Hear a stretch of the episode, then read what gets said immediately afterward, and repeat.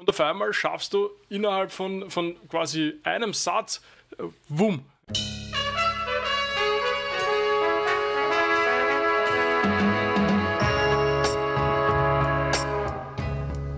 Gestern in meinem Gespräch ein Thema angeschnitten, das mich total interessiert, und zwar das Leadership Capital. Ich glaube, es war von Jocko, und vielleicht kannst du uns ein bisschen mehr darüber erzählen. Ja, genau, also es war eigentlich, also für mich war es das erste Mal, dass ich von Jocko das selber gehört habe, aber du hast dich ja tatsächlich schon öfter damit beschäftigt und hast es auch an anderen Ecken und Enden schon mal irgendwie aufgegriffen, und für mich war das jetzt das erste Mal, dass ich in einem Podcast von ihm war, quasi über aktuelle geopolitische Dinge gesprochen hat, und dann ist irgendwie zum Thema geworden, dieses klassische Verantwortungsthema, worüber wir ja oft auch sprechen in Leadership-Positionen.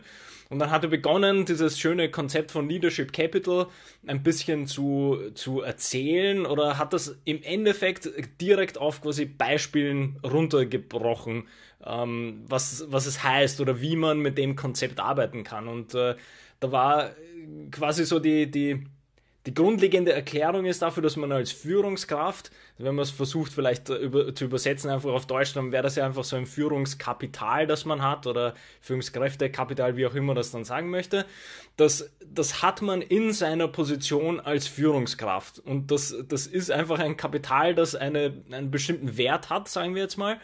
Und man kann sich dieses Kapital quasi aufbauen mit bestimmten, ich sage jetzt mal, guten Handlungen und Aktivitäten, aber natürlich kann man das genauso gut auch quasi verlieren und abbauen.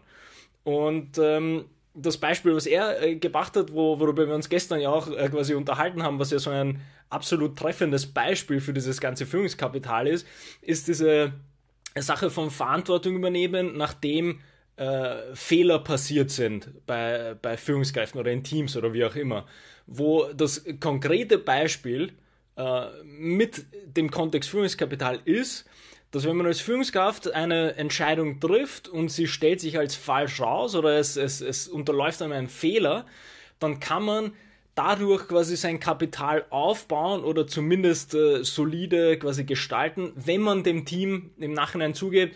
Übrigens, das war quasi mein Fehler, schlechte Entscheidung von mir. Ich habe die und die Dinge schlecht evaluieren können. Quasi Entschuldigung für die schlechte Entscheidung beziehungsweise was daraus gekommen ist. Weil das führt natürlich zu so einem schönen, also auf der Beziehungsebene und auf der Vertrauensebene zum Team führt das dann einfach zu höherem Führungskapital, weil einfach die Teammitglieder dann alle wissen, okay, der Person kann ich vertrauen, weil sie auch ihre Fehler eingesteht und damit zeigt, dass sie darüber reflektiert hat und noch besser werden kann. Und das Gegenbeispiel war eben dazu genau das, dass wenn man das nicht machen würde, ist quasi dieser Vertrauensbruch da, wenn man einfach nie zugibt, wenn man irgendwas falsch gemacht hat, ist das im Führungsbusiness sozusagen, ist das etwas, wo man sich das Führungskapital so sehr zerstören kann, dass man das möglicherweise gar nicht wieder schafft aufzubauen, weil einfach dieser Vertrauensbruch, dadurch, dass man nicht etwas zugibt, was schiefgelaufen ist, dass das dann ganz viel zerstören kann. Und über dieses Beispiel, was ich quasi da aufgenommen habe, haben wir dann weiter begonnen, darüber zu sprechen, wie interessant eigentlich dieses Konzept ist und dass man das tatsächlich in sehr, sehr vielen Stellen einbauen kann und dass einem irgendwie so das Führungsverständnis vielleicht auch klarer wird dadurch, wenn man sich dieses Konzept als quasi Leitlinie sozusagen hernimmt. Ja, ich glaube, was vielleicht da gleich als Marke zu setzen ist, dass du hast das ja sehr schön beschrieben und auch umschrieben, aber Tatsache ist, das Führungskapital aufzubauen, gelingt meistens nur sehr inkrementell. Also Stückchen für Stückchen mit jeder Aussage, die du tätigst, mit jeder Aktion, die du setzt. Hingegen hinunter geht es unglaublich schnell immer wieder, weil du kannst einfach eben ein Meeting hernehmen, dort was auch immer, ja, allen erklären, dass sie irgendwie nicht gut genug sind oder dass du enttäuscht bist oder was auch immer. Na, vielleicht enttäuscht wäre vielleicht noch gut, aber irgendwie sagen, das ist ja eine Frechheit und wie kann man nur so arbeiten und hin und her. Ja. Und auf einmal schaffst du innerhalb von quasi einem Satz, wumm, ja, einmal in den Keller hinunter beim Führungskapital. Ja, und da ist, also genau zu dem Beispiel hat nämlich der Jocko auch so das Kleinere, dieses Inkrementelle erwähnt, und das passt ja genau mit diesem, mit sich quasi aufregen in einer Teambesprechung oder so, wo er auch gemeint hat, naja, angenommen, ich habe mir genug Führungskapital aufgebaut, dann könnte ich es mir rein theoretisch leisten, mal jemanden anzuschreien. Einmal.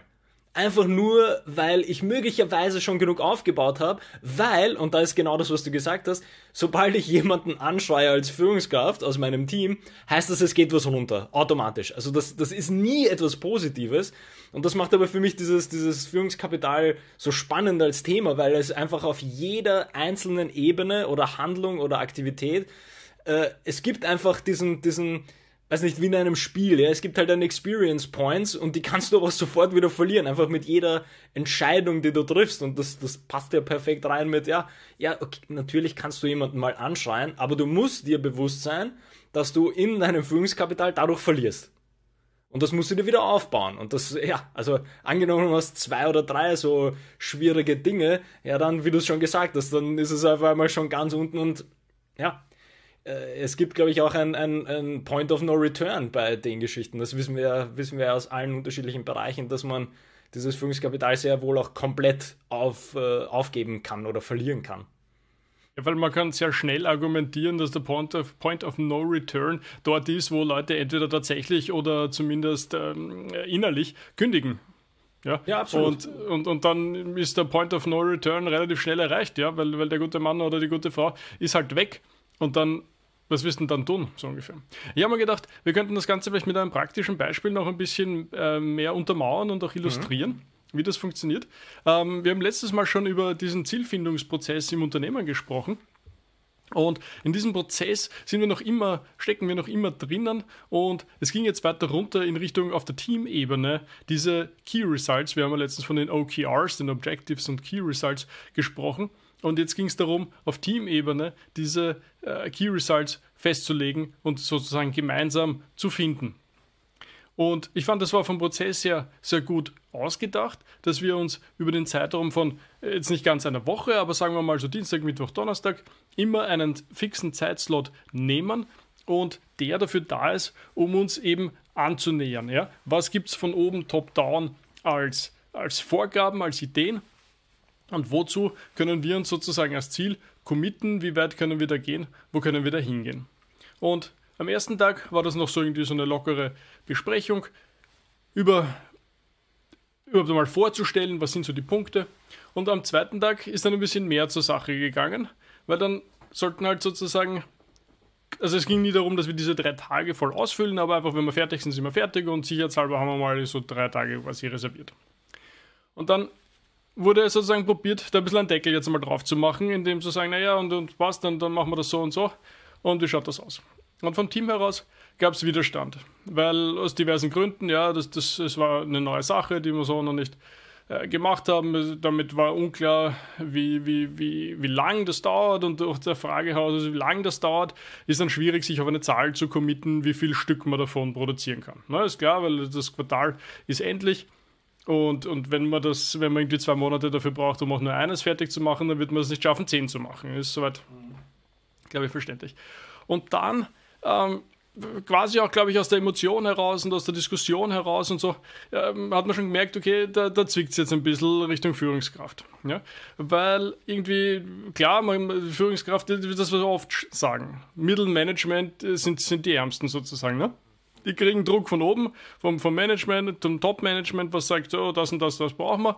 Und unten das, was Jocko immer als Frontline Troopers oder so bezeichnet, also die sozusagen die Arbeit wirklich, also wirklich, aber die halt, du weißt, was ich meine, ja, also yeah, arbeiten, ja. Die sagen dann so, naja, du nicht böse, aber das geht so vielleicht nicht. Also, ja. Und wissen wir ja, in dieser mittleren Führungsebene ist dieses Zerreiben am größten, ne, weil du von allen Seiten sozusagen den Druck bekommst. Und genauso war es auch da. Wie gesagt, das Team wollte sich nicht so richtig committen zu einer Zahl, die scheinbar erwartet worden ist.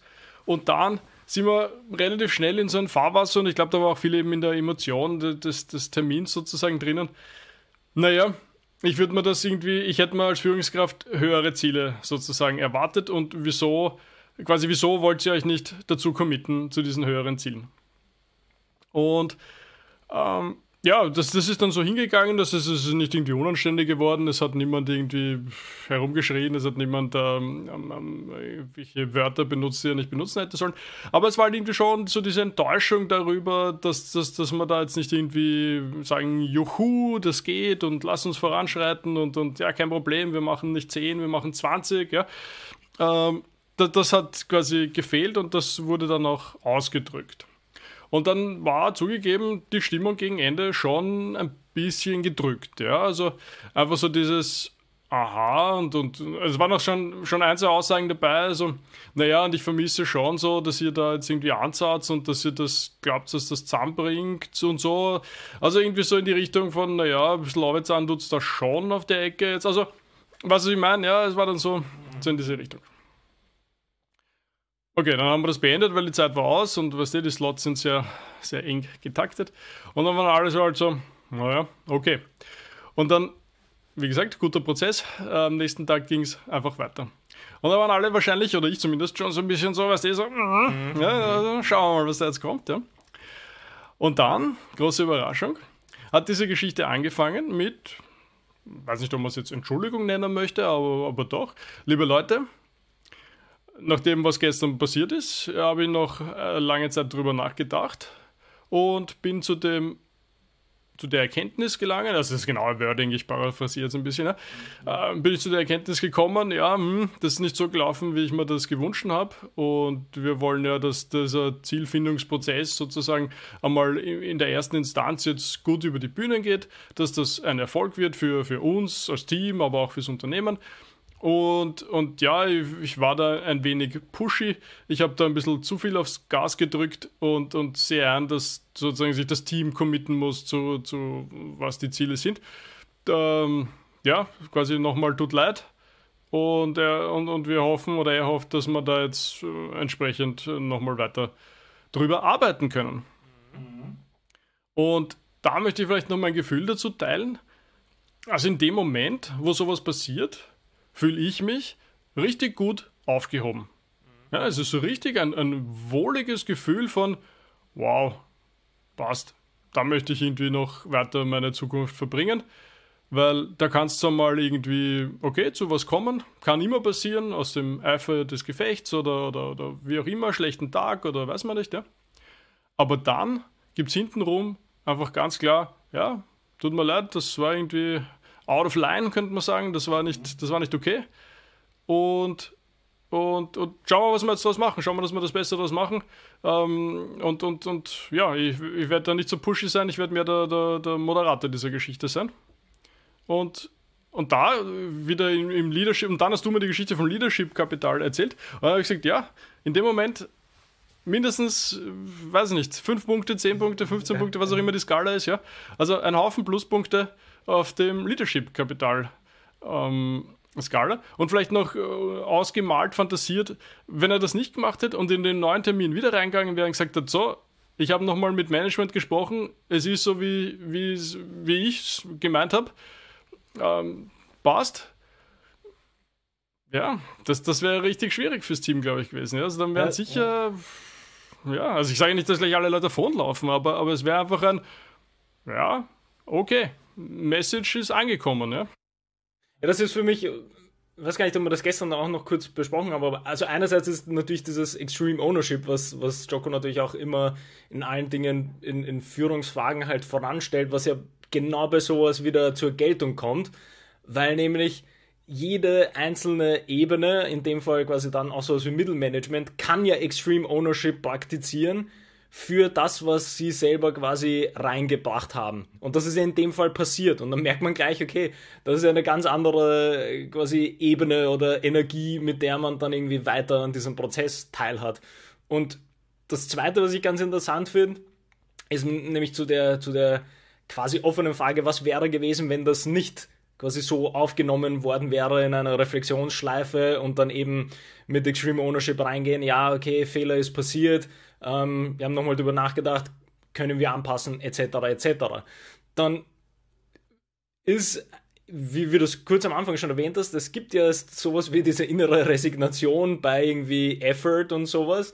Und das führt halt früher oder später genau zu sowas hin, weil ich einfach weiß dann auch im Team, ich habe eigentlich keine richtige, also ich sage das mit dem Wort, das wir sowieso immer erwähnen, ich kann nicht mal Verantwortung übernehmen für meine eigene Arbeit, weil ich nichts damit zu tun habe, sondern mir wurde einfach aufgetragen, übrigens, du musst das machen, ohne dass du Feedback geben konntest. Das heißt, es ist halt unheimlich schwer, da Verantwortung zu übernehmen für etwas, was nicht meine eigene Idee war oder nicht mein eigener Buy-in war, sozusagen.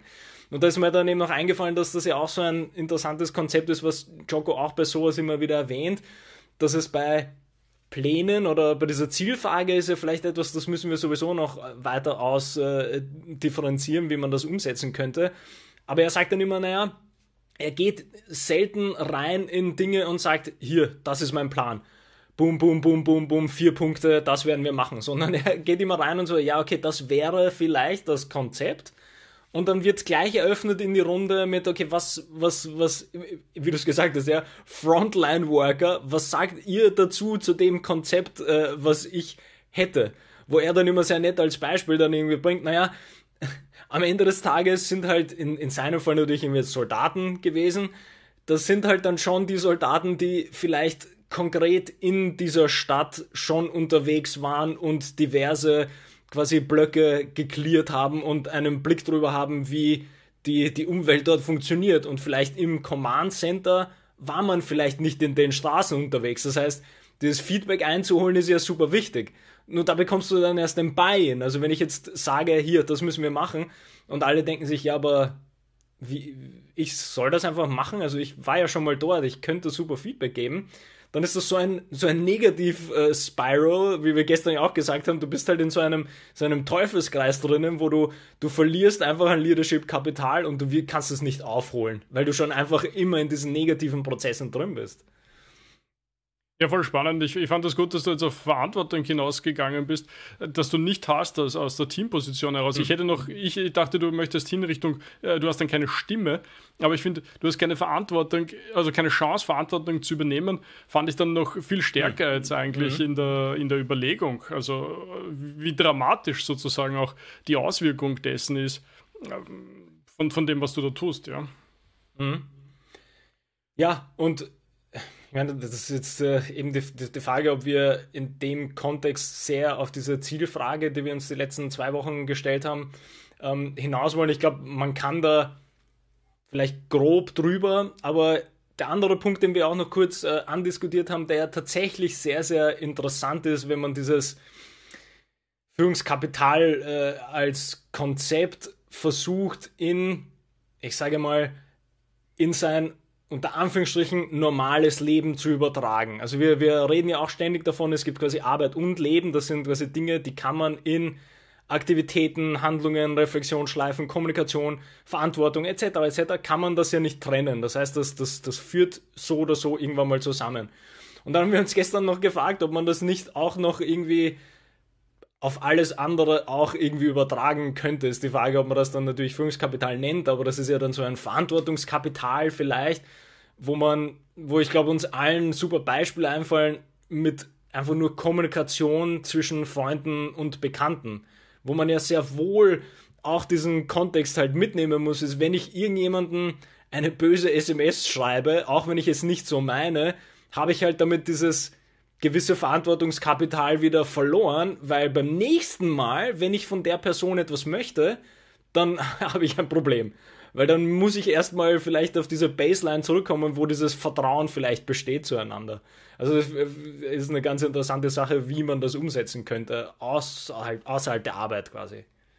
Ja, ich möchte da nochmal aber ein zweites, einen zweiten Blickwinkel vielleicht drauf werfen, und zwar mit der Phrase Choose your battles. Also auf gut Deutsch, entscheide, für was du dich engagierst und einsetzt. Ja, und ich finde, das geht relativ einher und erklärt aber auch ein bisschen, dass es ja nicht heißt, du sollst nicht Dinge ansprechen. Es heißt nicht, du sollst nicht wichtige Standpunkte von dir, auch deinen Freunden gegenüber oder so, klar und deutlich machen und für dich Prinzipien, zu deinen Prinzipien stehen. Ich glaube, das ist vielleicht auch ein ganz wichtiger Punkt. Und dieses Choose Your Battles geht in dieselbe Richtung.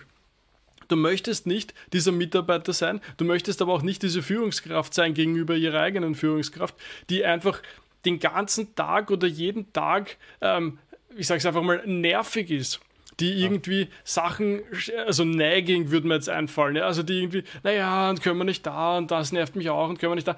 Das geht nicht, ja, weil dann bist du, wer will das haben? Niemand will mit jemandem arbeiten, der die ganze Zeit unangenehme Sachen aufbringt. Du sollst was liefern, du sollst was leisten im Sinne dieses Ownerships, ja, bringe Sachen ein, die für dich wichtig sind. Und dann gleichzeitig spar dir sozusagen deine Kräfte und eben auch dein Kapital auf für Dinge, wo du sagst, okay, da ist Schluss, da ist eine Linie, da ist ein Prinzip betroffen oder was auch immer, da gehen wir nicht weiter. Und das kannst du natürlich nicht jeden zweiten Tag machen, weil dann bist du einfach der Typ, der immer dagegen ist.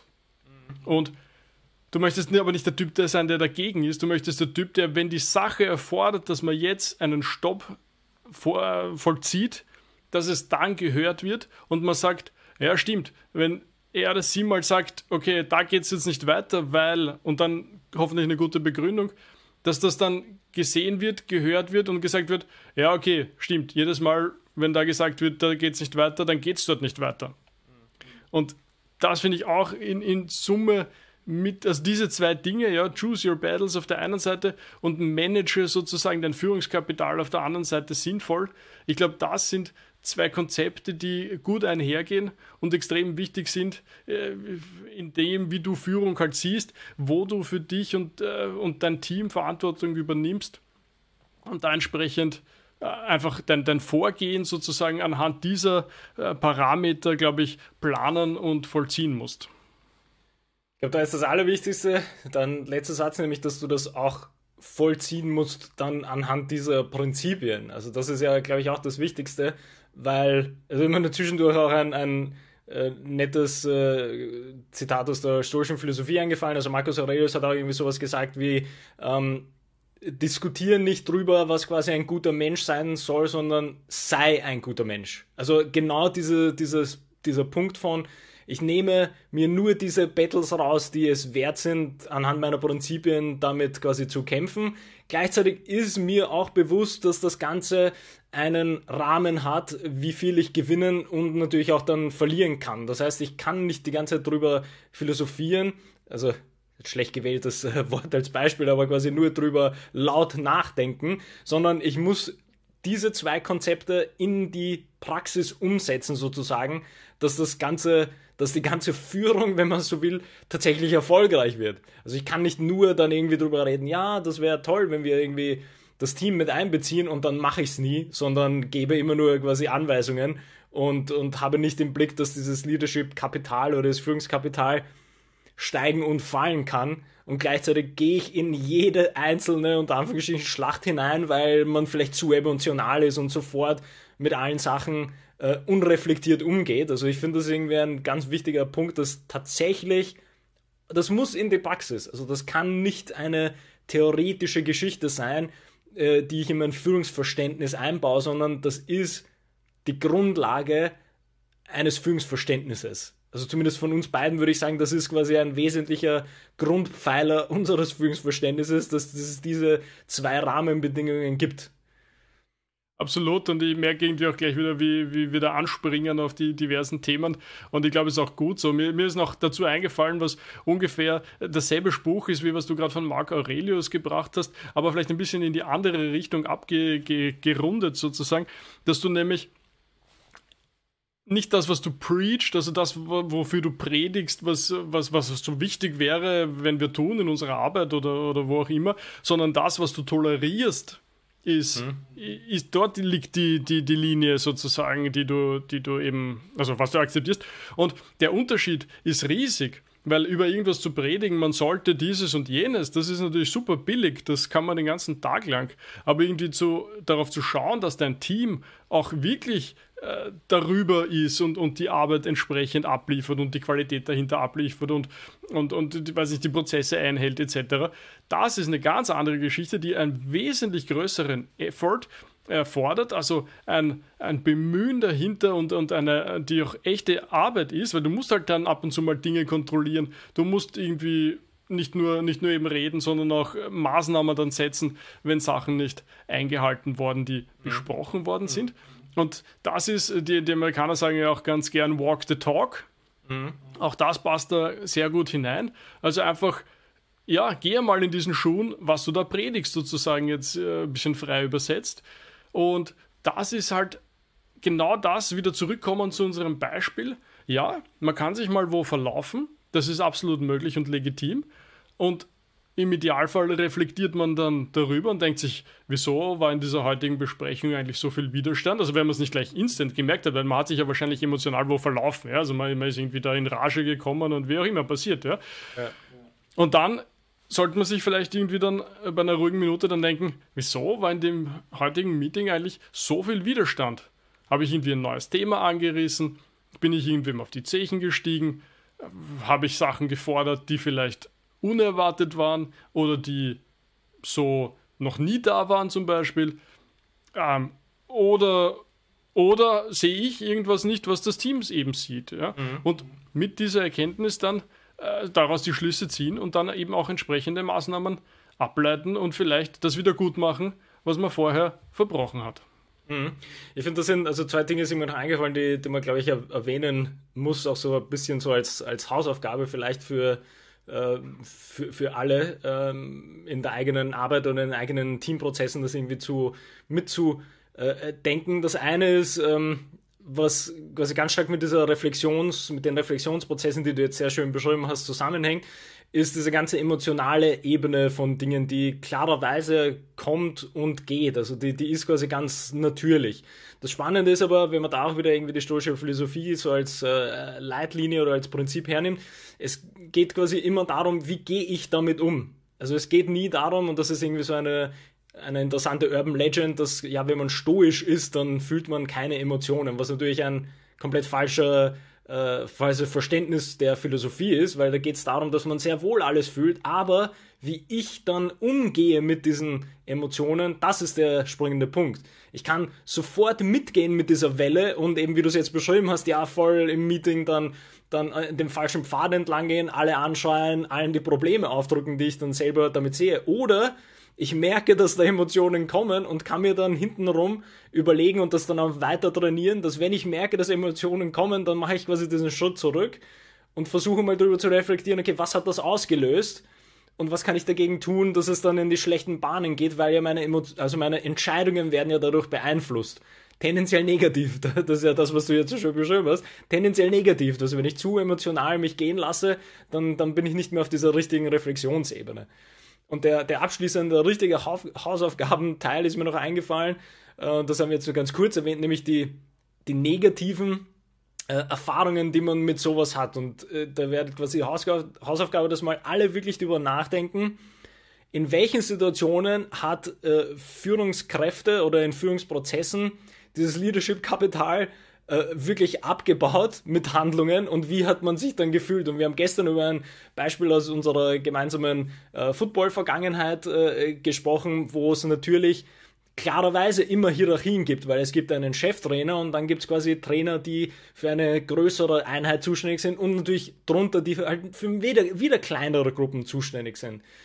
Und da gibt es quasi sehr klare dann auch irgendwie Führungsstrukturen qua dieser Hierarchie. Also da ist klar, dass der Cheftrainer bestimmte Kommunikationsaspekte übernimmt. Und da haben wir quasi gestern über eines gesprochen, dass natürlich noch dazu auf einer größeren Stage einem dann noch bewusster wird. Das war ja eine Europameisterschaft, das heißt, da sind die Stakes ein bisschen größer. Und dort haben wir das Erlebnis gehabt, dass dort dieses ganze Führungskapital einfach so mit einer fehlenden Kommunikation quasi im Handumdrehen komplett verspielt war, wo einfach der ganze Prozess, der danach gekommen ist, da hat man sich auch schlecht gefühlt, weil man gewusst hat, ja, aber also das ist jetzt nichts passiert. Das wäre wichtig gewesen und wir haben dann nicht einmal den Prozess weiter sinnvoll machen können, weil dann hätte vielleicht jemand anderer die Verantwortung übernommen. Aber zu dem Prozess gab es gar nicht, also zu dem kam es gar nicht, weil es dann fertig war. Und da haben sich alle schlecht gefühlt. Also da kann selbst die Führungskraft, auch weiß nicht, ob man dann drüber reflektiert hat auf der Ebene, aber da haben sich alle schlecht gefühlt, weil das einfach den Prozess komplett zerstört hat. Und das war genau dieser Punkt von, wenn man dieses Führungskapital verspielt, dann fühlt man sich schlecht. Also dann geht der ganze Prozess ins Negative. Das war einfach ein sehr interessantes Beispiel, weil ich habe jetzt gerade überlegt, ob man dem Prozess damals vorwerfen hätte können, dass zu wenig Kommunikation stattgefunden hat. Das würde ich jetzt aber eigentlich verneinen, weil es wurde ausführlich und regelmäßig darüber gesprochen. Es wurde auch nachgefragt, so, ja und, machst du das willst du das machen oder soll das wer anderer übernehmen? Also ich finde, der Kommunikationsprozess an der Stelle hat gut funktioniert. Wenn dann aber sozusagen der Einzelne dann trotzdem auslässt in dem, was er sozusagen verspricht, also da sind wir wieder beim Ownership, in dem, was er verspricht, dann ist es natürlich schwierig und wie willst du noch dazu, wenn es darum geht, jetzt in dem konkreten Beispiel deine Führungskräfte zu managen? Ja, also ich glaube, irgendwann ist dann natürlich Schluss mit den Möglichkeiten. Also du kannst halt, du kannst probieren, aus deiner Sicht heraus den Kommunikationsfluss zu erhalten und auch vielleicht auszubauen etc., immer wieder dran zu bleiben und zu interagieren, was ja noch dazu nach oben hin sozusagen dein Kapital, das wäre ein Beispiel für, wo du Stückchen für Stückchen vielleicht sogar dein eigenes Kapital nach oben hin reduzierst, weil du natürlich dadurch nervig wirst, aber einfach in Wahrheit auch ausdrückst, wie wichtig dir die Sache ist. Also je nachdem, wie es dann ausgeht, kann man das dann in beide Richtungen beurteilen wahrscheinlich. Aber nichtsdestotrotz, wenn es dann an der entscheidenden Situation oder Stelle, wie so bei einer Performance von einer Turnerin oder so, wo du da gibt es dann den Tag, da gibt es dann den Wettkampf und wenn du es dann dort nicht bringst, dann kannst du vorher natürlich kommuniziert haben etc., was du willst, dann wurde es halt nicht gemacht. Mhm. Ja, also wie gesagt, abschließend, weil wir mit diesem Positivbeispiel begonnen haben, wie gut es quasi bei dir im Team war, ist, finde ich, auch die Hausaufgabe, darüber nachzudenken, wann man sich mal schlecht gefühlt hat und dann wird man, glaube ich, relativ schnell drankommen, dass irgendwo in diesem Führungsprozess da ist was schiefgegangen und das liegt meistens eben an diesem Führungskapital, das dann ein bisschen verspielt wurde und das wirkt sich dann auf den Rest des Prozesses auch aus. Und ich glaube, damit können wir das auch fast beenden, weil diese Zielfrage, die wir das letzte Mal aufgeworfen haben, das bekommt eine eigene Folge, aber das war geradezu relevant, dass wir das auslassen hätten können, dieses Thema. Ja. Würde ich genauso sehen. Also unglaublich spannendes Thema. Ich merke gerade, wir sollten wieder mehr über wirklich die individuelle und konkrete Führungsverantwortung sprechen. Es ist einfach ein ich finde, sehr relevantes Thema, was einem oft leiten sollte in der täglichen Arbeit. Absolut. Gut, dann bis zum nächsten Mal.